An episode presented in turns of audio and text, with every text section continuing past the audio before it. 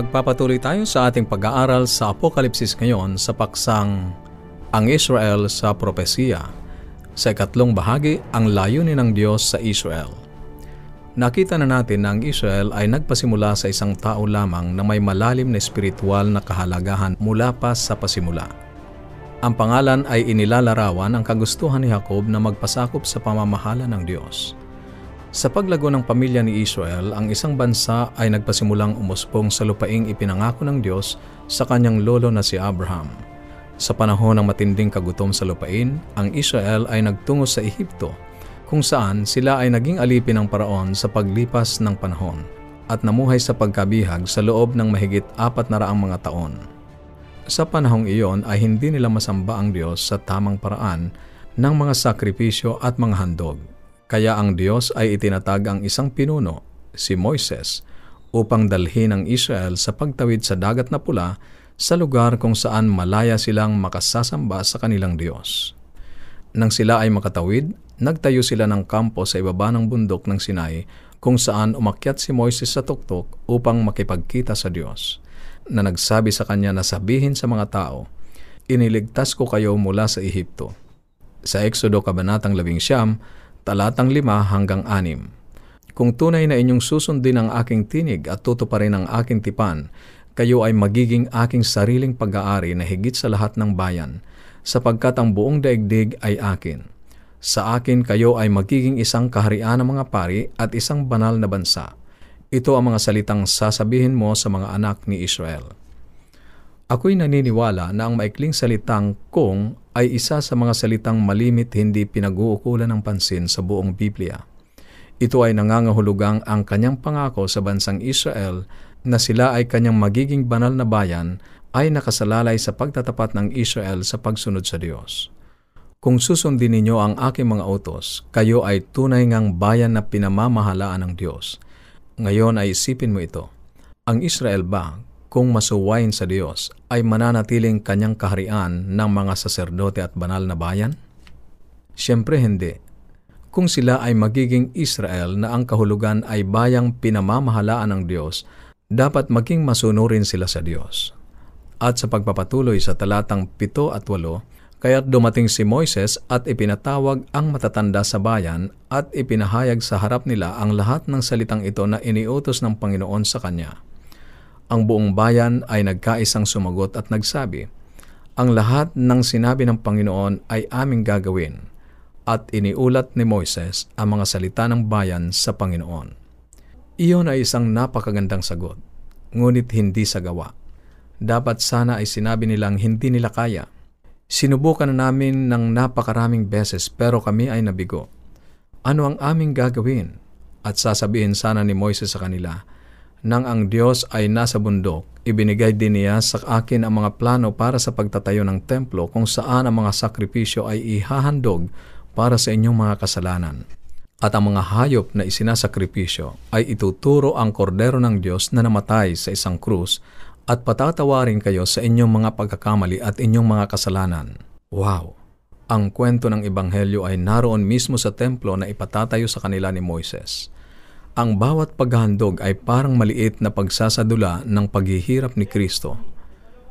Sa madaling salita, ibinigay ng Diyos sa kanila ang kanyang kautusan at gayon din ang sangtuaryo. Ang kautusan at biyaya ng Diyos ay magkasama. Hindi binigay ng Diyos sa Israel ang kanyang kautusan hiwalay sa kanyang biyaya na pantakip sa kanilang mga kasalanan. Si Moises ay nagpatuloy sa kanyang tagubilin at ibinigay niya sa kanila ang sampung kautusan na isinulat mismo ng mga daliri ng Diyos sa dalawang tapyas ng bato. Kung sila ay magiging bayang pinamamahalaan ng Diyos, dapat nilang malaman kung paano mamamahala ang Diyos at kung ano ang kanyang mga utos. Ipinagutos ni Moises sa mga tao na itayo ang sangtuaryo na ipinakita sa kanya ng Diyos doon sa bundok ito ay isang tolda na maaari nilang matiklop sa kanilang paglalakbay. Hindi lang yon magiging lugar ng kanilang tamang pagsamba sa Diyos. Masigit pa doon. Habang ang Israel ay naglalakbay sa ilang, sinabi sa Exodo Kabanatang 13, talatang 21 at mga bilang Kabanatang Siyam, talatang 21, ang Panginoon ay nangunguna sa kanila sa araw, sa isang haliging ulap upang patnubayan sila sa daan at sa gabi ay isang haliging apoy upang tanglawan sila, upang sila ay makapaglakad sa araw at gabi. At pagka ang ulap ay napaitaas sa kinaumagahan, ay naglalakbay sila, maging araw maging gabi, na ang ulap ay paitaas ay naglakbay sila. Ang Diyos ay sumasa kanila sa mga ulap. Sa Exodo Kabanatang 16 talatang 10, sila'y tumingin sa dakong ilang at narito ang kaluwalhatian ng Panginoon ay lumitaw sa ulap. Pagkatapos na makompleto ang templong ipinatayo ni Moises sa Exodo Kabanatang 4 na po talatang 34 ay ganito ang nakasulat. Nang magkagayoy tinakpan ng ulap ang tabernakulo ng kapisanan at pinuno ng Panginoon ng kaluwalhatian ng tabernakulo. Ang tanawin ay nagpapakita na ang Diyos ay pumapasok sa santuario. Ang maluwalhating mga ulap na iyon, ang presensya ng Diyos, ay tinatawag na si Kaina. Ang layunin ng templo ay hindi lamang upang magkaloob ng kapatawaran para sa kanila, ngunit isang lugar din upang makatagpo ng tao ang Diyos. Sapagkat sinabi mismo ng Diyos sa Exodo Kabanatang 25, talatang 8, at kanilang igawa ako ng isang santuaryo upang ako'y makatahan sa gitna nila. Hindi pa natin matatalakay ng malalim ito ngayon sapagkat marami pa tayong dapat unahing talakayin, ngunit hayaan mo akong ibigay sa iyo ang kaunting sulyap kung ano ang ibig sabihin nito. Pinasimulan ni Juan ang pagsulat ng Ebanghelyo sa paglalarawan Pinasimulan ni Juan ang pagsulat ng Ebanghelyo sa paglalarawan kay Jesus at tinawag niya siyang ang verbo o salita. Pagkatapos ay buong tiwala na isinulat niya at nagkatawang tao ang verbo at tumahan sa gitna natin.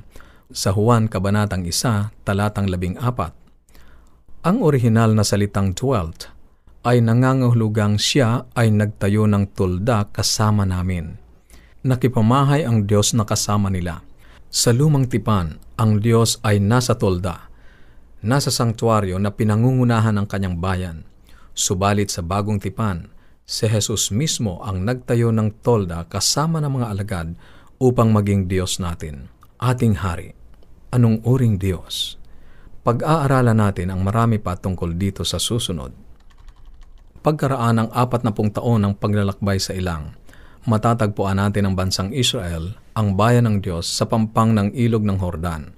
Naghihintay sa utos na tawirin ang ilog at pumasok sa lupang pangako ang araw na pinakaaantay. Nakikinikinita ko ang katuwaan na parang kuryenteng dumadaloy sa mukha ng mga tao, habang si Moises ay nakatayo upang ibigay ang kanyang panghuling sermon. Mababasa natin ito sa Deuteronomio, Kabanatang 28, talatang 1 at 2. Pakinggan mo ang nakasulat.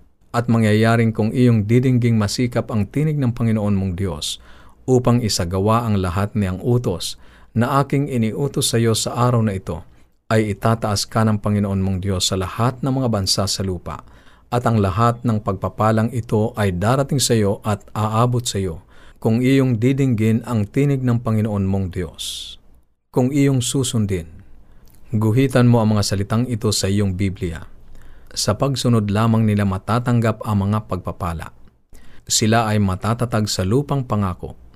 Magkakaroon sila ng malaking kayamanan at sa agrikultura ang kanilang mga pananim ay lalago, at ang kanilang mga baka ay mataba kaysa sa iba.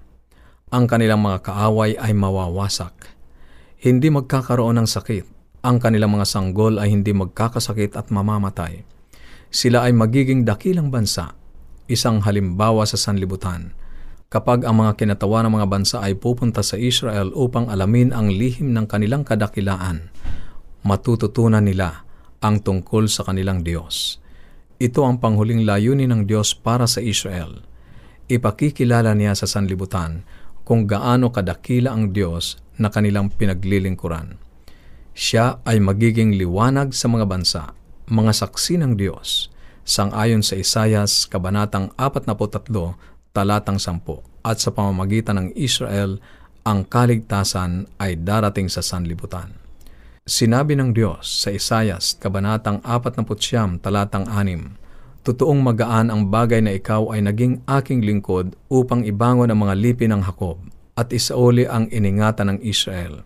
Ikaw ay aking ibibigay na pinakailaw sa mga hintil upang ikaw ay maging aking kaligtasan hanggang sa wakas ng lupa. Sa huli, layunin ng Diyos para sa Israel na maging ang mga hintil ay madala sa kanyang kaharian. Kagaya ng narinig natin kanina, ito ay propesiyang may kondisyon. Lahat ng mga pagpapalang ito ay bubuhos sa Israel kung sila lamang ay susunod sa kautusan ng Diyos, kung sila lamang ay tunay na bayang pinamamahalaan ng Diyos. Kaibigan, ang pangako ng binhi na kanyang ipinangako sa babae at kay Abraham ay mangyayari sa pamamagitan ng bansang Israel upang ang mga bansa sa sanlibutan ay tumanggap ng kaligtasan at pagpalain. Si Jesus, ang Mesiyas, ay darating. Kung sila ay mananatiling sumusunod sa Diyos, sila ay mahahanda para sa Kanya at hahayo sa buong sanlibutan bilang mga saksi ng Diyos. Ito ang plano at layunin ng Diyos para sa Kanyang bayan at sa paraang ito, ang pangako ng Diyos kay Abraham na ang lahat ng mga bansa sa sanlibutan ay pagpapalain ay magaganap. Ngunit ano ang mangyayari kung ang Israel ay hindi susunod sa Diyos at tanggihan ang plano ng Diyos? Yan ang ating paksa sa susunod. Kung mayroon kang mga katanungan o anuman ang nais mong iparating sa amin, o nais mong magkaroon ng mga aklat at mga aralin sa Biblia na aming ipinamimigay, maaari kang tumawag o mag-text sa ating mga numero sa Globe 0917-5643-777 0917-5643-777 at sa Smart 0919-0001-777 0919-0001-777 at ang ating toll-free number maaari kang tumawag saan ka man naroon 1-800-132 20196 1-800-132-20196. Maaari ka rin magpadala ng mensahe sa ating Facebook page, facebook.com slash awr Luzon, Philippines. facebook.com slash awr Luzon, Philippines. O dumalaw sa ating website, www.awr.org www.awr.org org.